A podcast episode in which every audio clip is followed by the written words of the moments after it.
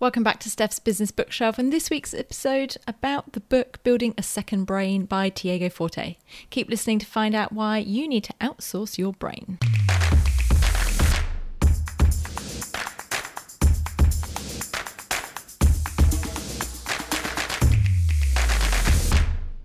Welcome back. I'm your host, Steph Clarke, and each week I share with you the three big ideas from the best non fiction books that I've been reading and doing the reading so you don't have to.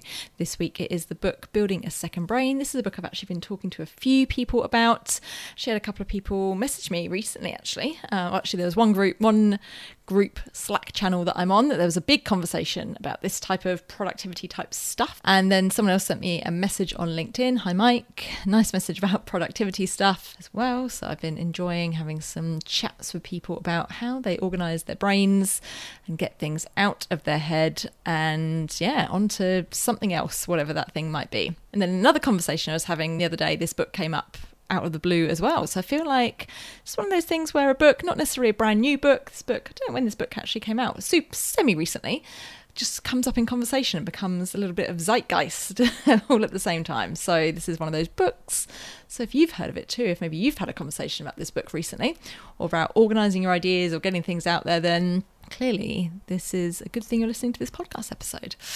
All right, let's get into it, shall we? So I'm going to share a little bit about the book, a little bit about the author, and then the three big ideas. A little bit about the author. Tiago Forte is the founder of Forte Labs, and the question that drives him is how can humans reach their creative potential? To answer that question, he teaches and writes about new ways for you to thrive in your connected digital world. And over the last decade, he's helped thousands of people build a second brain. It's a trusted place outside your head where you can collect and organise your most important ideas and insights and use them to do your best work. The ultimate goal of building a second brain, though, is to help you lead a more fulfilling life with more ease and less stress. Who doesn't want that? Go. That is from Tiago's website, fortelabs.com. I will pop a link in the show notes. And then a little bit about the book. How many times have you tried to remember something important and felt it slip through your grasp? How often have you struggled to recall even one useful takeaway from a book or an article you read? And how much time have you wasted looking for a document or file you were pretty sure you saved? If your first thought was, This has happened to me today, then you are not alone. The sheer amount of information flooding our brains every day is overwhelming. Now it's time to acknowledge that we can't just use our head to store everything we need to know and outsource the job of remembering to technology. This is where our second brain comes in. To make effective use of information, we need to package it up and make it accessible for our future self. Building a second brain is a way to cultivate a growing body of knowledge that is uniquely your own, so that when the opportunities arrive, whether that's giving a big presentation, launching a new product, or starting a business or a family, you'll have access to the wisdom you need to make sound decisions and take the most effective action. And that is from buildingasecondbrain.com. Now, quite often I look at websites that go along with books and i'm like oh yeah there's just you know, some stuff there. This one i've actually taken heaps of different ideas from and tried different things on here and looked into stuff in the resources in the free content. So definitely recommend having a look at this particularly if this is a topic that you are into and are constantly playing and tweaking and testing different formats and technologies etc to help you store your brain and organize your life. Anyway so that was buildingasecondbrain.com and again link in the show notes now, quick side note before we get into the three big ideas. Completely irrelevant. I'm going to tell you anyway. I've not spoken to enough people today, so you get the pleasure of this. I I know I talk quite fast. I know. I know. I try and try and hold myself back sometimes, but it's a it's a problem. And earlier I filmed a little Loom video for a client's team for a workshop I'm, that I'm running tomorrow. And I was watching back the Loom and I thought, oh wow, I'm wow, I'm talking really fast in this one. I just, oh, I should probably maybe I should have to re-record it. Like I'm I'm really fast. Then I noticed that for some reason it had defaulted to playing at like 1.5 speed. I was like, oh, I can probably just slow that down. So, so there we go. It was at that moment where I thought, oh no, that, that really is now a problem. Turns out it wasn't a problem. So it's okay. I'm going to carry on talking a bit too fast, but not 1.5 speed too fast. Anyway, let's get into the three big ideas about the book Building a Second Brain. Big idea number one is empty your head. Our brains aren't designed as storage. They're idea and connection making machines, not hard drives. So, with the fire hose of available information that we have on a daily basis, the ones of us who can wrangle this information and find what's useful and then use it when it is useful will have the advantage. I love the idea that your second brain is like packaging up information and sending it to your future self. I just thought that was such a nice way of putting this. The superpowers that Tiago says of having a second brain is being able to make our ideas concrete, revealing new associations between ideas, incubating our ideas over time, and sharpening your unique perspectives. So, this is not just mindlessly taking notes that you might have done when you're at school or at university or something and just writing all the things down, highlighting everything because it sounds like it's kind of useful or sort of interesting we're no longer taking notes for the test. This is about being a little bit more discerning and thinking in a little bit more of a careful way about what it is that will be useful in the future and distilling that into a into a package, like I said, for your future self and storing it in a way that it will be accessible. Now, if this sounds familiar, it might be that you have listened to my episode about the book Getting Things Done by David Allen, another book I really like on productivity and elements of the method that I use on a fairly regular basis as well. There there are definitely some overlaps in terms of certainly the methodology or the the the, the reasoning behind this method of getting everything out of your head, your head not being necessarily great for storage. Um, it's more around connections and creativity. And Tiago actually quite early on in the book references the getting things done method by David Allen as well. So it's it's a bit of a build and a slightly different approach to that, and one that's a little bit more technology based than the getting things done, which tends to be a little bit more hard copy based. So that's big idea number one: empty your head. Big idea number two is projects, not topics. In the organisation section is the para principle, and I'll talk about the organisation section in the big idea number three. So, in the organisation section of the book is this para principle, P A R A. And this is the idea that you organise not by topic, by, but by project. So, in my current method that I use to curate and capture information that I'm reading, articles, links, quotes, videos, podcasts, whatever it is, I do use topics. So I have an Asana board with columns for topics like coaching, feedback, future of work, etc., which I find then quite useful when I go back. I'm working on a project and it's got a feedback element, so I go back to all my, my feedback column and find my useful links or resources that I might want to send someone. However, Tiago applies this para principle. So rather than having a topic, you'd have these four other things instead. So para stands for projects, areas, resources, and archive. Projects is something you're working on right now. This might be a house renovation or a client website renewal that you are doing. So it could be work related, it could be personal related, it could be could be anything. And this is one of the things I quite like about this is it's very very flexible across all the different elements of your life. So with the projects, this would be, for example, you'd have a client project as as the as the project, and you would store anything that you think might be related to that or useful for that project, inspiration or some answers or some research you've been doing in that project folder or sheet or whatever it is you're storing it in, rather than sorting things by their topic. The next thing is areas. So, areas is things you are committed to. So, this could be your pets, cooking, marketing, again, could be relevant to work or to life. And this is something more general, less specific compared to like a project, and probably something that's going to have less of a defined start and end, probably, to it.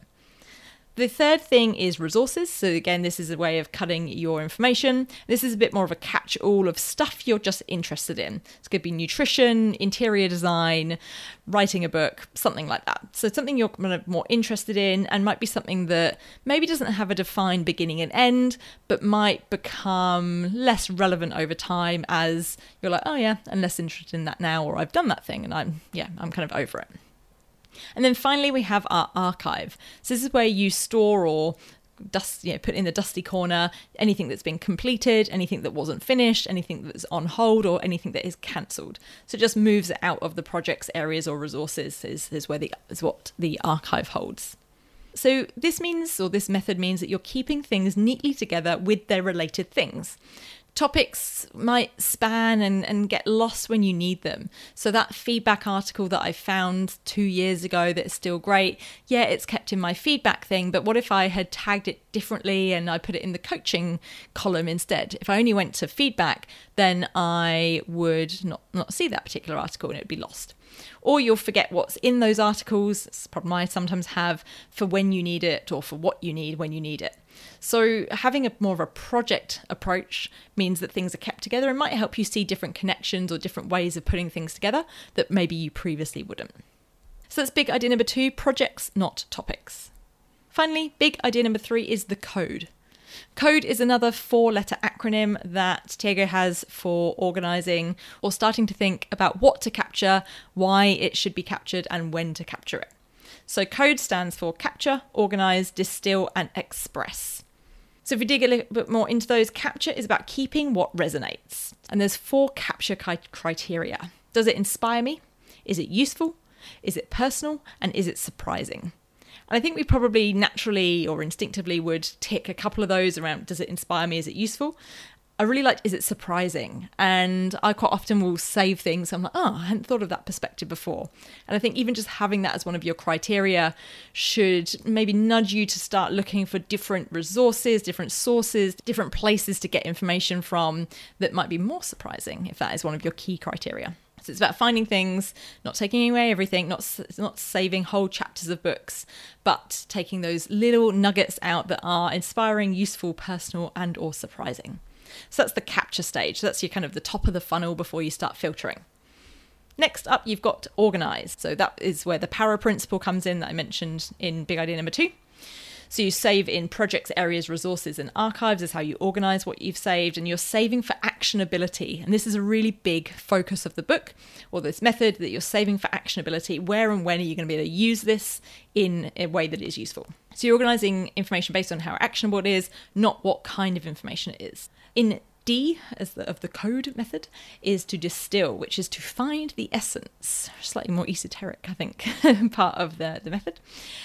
I'm this is definitely the bit I'm not as good at. I'm quite good if I then share that thing. So if I put a post on LinkedIn or I share it with a friend or I put it in my newsletter, then I'm pretty good at distilling there and be like, hey, I liked this because blah blah blah. But I'm not very good at doing this for my own benefit for future me, to be kind to my future self. This is the time travel part, sending packets of knowledge to your future self. And what Tiago talks about is progressive summarization. So it's basically putting an exec summary in your notes app or whatever it is you're using to store this information so you can help rapidly recall the main takeaways from an article or a podcast or whatever it is that you've saved in a in a you know a minute or, or less and much less time that it would take to reread the article and be like, oh, why did I save this? What was what did I find useful about this? What's good about this particular thing? It's it's this is the bit that takes the, that extra bit of time and effort, but is also the thing that is going to be most useful to you in the future. And definitely, like I said, the thing I want to and and could and should get better at. And then finally, E is express or show your work. So if you think about how much time we've spent doing all of that COD part, this is the point where we get to then share that information with the world or on a project or use it or on social media or whatever it is or a presentation.